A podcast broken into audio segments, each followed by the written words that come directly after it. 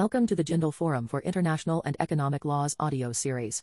Please note, the following is for informational purposes only and does not constitute legal advice. In September 2020, Amnesty International announced that it has been forced to halt its operations in India, owing to the governmental witch hunt of human rights organizations.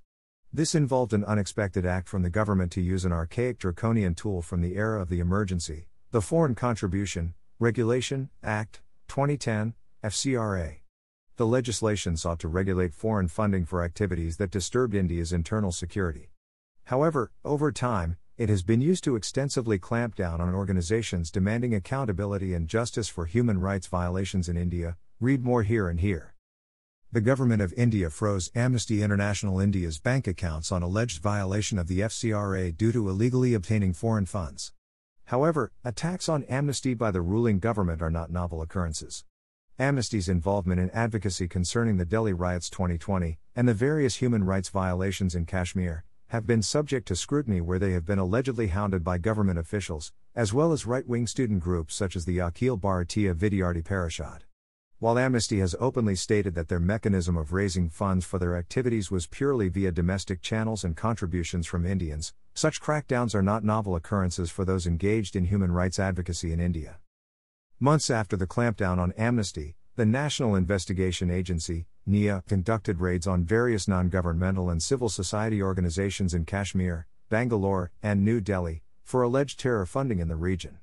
Similarly, earlier in 2019, human rights advocates, Indira Jaising and Anand Grover were targeted by the Central Bureau of Investigation, who undertook searches at their residences and workplaces. This too was on account of receiving foreign aid and being in violation of the FCRA. These incidents not only highlight the pitiable plight of the right to dissent in India, and the crackdown on those who do, but also showcases the problematic rhetoric of using the consistent discourse of terrorism to trample the protection of certain fundamental rights in the region. With this backdrop, the following section of this piece shall examine how the FCRA is violative of international human rights law. The FCRA's human rights implications. The framework of the FCRA has widened since 2010. In fact, as of 2020, the Foreign Contribution Regulation Amendment Bill was recently passed with absolutely no stakeholder consultation. The International Commission of Jurists rightly noted that the bill has to be read within the larger discourse of sedition and threats against civil society in India, and the culture of stigmatization.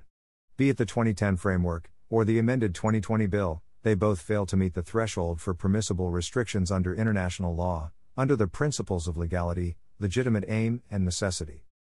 The first prong, while considering legality, requires the law to prescribe the specific conditions on which a right may be restricted, and must not allow for unfettered discretion. General Comment 34, Pilcrow Pilcrow 21 23. Given this, the FCRA's operation has been subject to a great deal of scrutiny on account of its overbreadth, vagueness, and its potential for abuse, considering the absence of any such specific conditions. It seems apparent that the framework also raises pertinent issues under Article 19 of the International Covenant on Civil and Political Rights, ICCPR, which realizes the right to impart information and ideas of all kinds, through various mediums. General Comment 34 expressly warns us that restrictions on the freedom of expression may not put the right itself in jeopardy. While considering the aspect of the existence of a legitimate aim, states must showcase that the restriction for obtaining foreign funds and or their utilization must impinge on considerations such as national security, public order, public health or morals, or the protection of the rights/freedoms of others.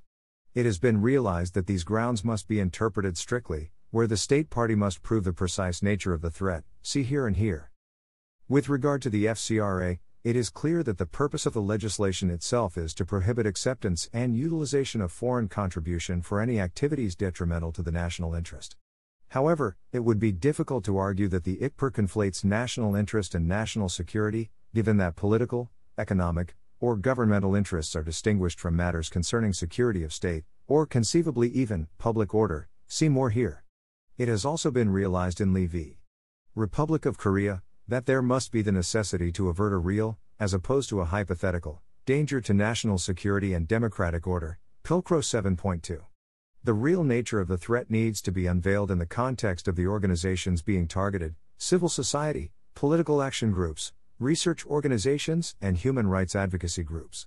The chilling effect of the FCRA cannot go amiss, given that their engagement is primarily oriented towards legitimate public interests and advocacy.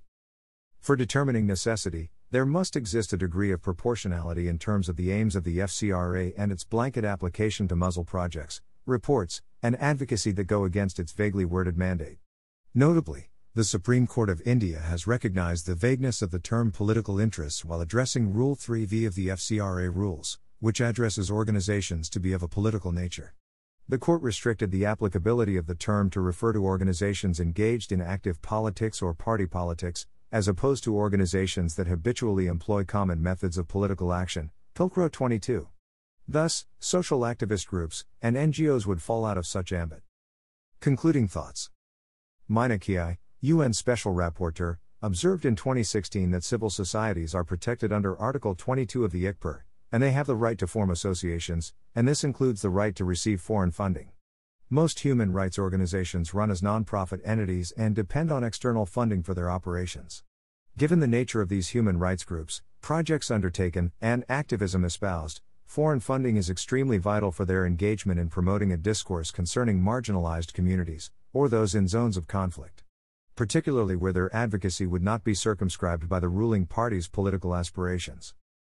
Thus, the clampdown on organizations such as Amnesty International and the J&K Coalition of Civil Society highlights how the issue concerning the FCRA transcends beyond mere funding for operations. Rather, it is wielded as a potent tool to strike off the functioning of activities and organizations that do not showcase the government in a favorable light. As of March 2020, it has been reported that over 6,600 NGOs in India have had their FCRA licenses cancelled. See here for all state-wise cancellations of FCRA licenses. Beyond these organizations, the clampdown on dissent in India seems to be snowballing into something quite sinister. The consequences of the continued operation of the vaguely worded FCRA seems to encompass activities that are of a political nature, which effectively can be interpreted to be a muzzle on any sort of human rights advocacy that opposes the Indian government's treatment of ethno religious minorities in the country. The human rights discourse and obligations therein only go so far in ensuring respect and protection for standards such as the freedom of speech and expression and the right to form associations. Given that India currently bears reservations in terms of the enforcement mechanisms associated with the ICCPR, its commitment seems to be outward rhetoric without enough flesh to adequately protect such organizations and their policies. Considering this, without concrete legislative steps, robust stakeholder consultation, and public debate, an overbroad statute such as the FCRA would be unable to account for the particular aims of civil society and action groups in India that go against the dominant narrative of the ruling party.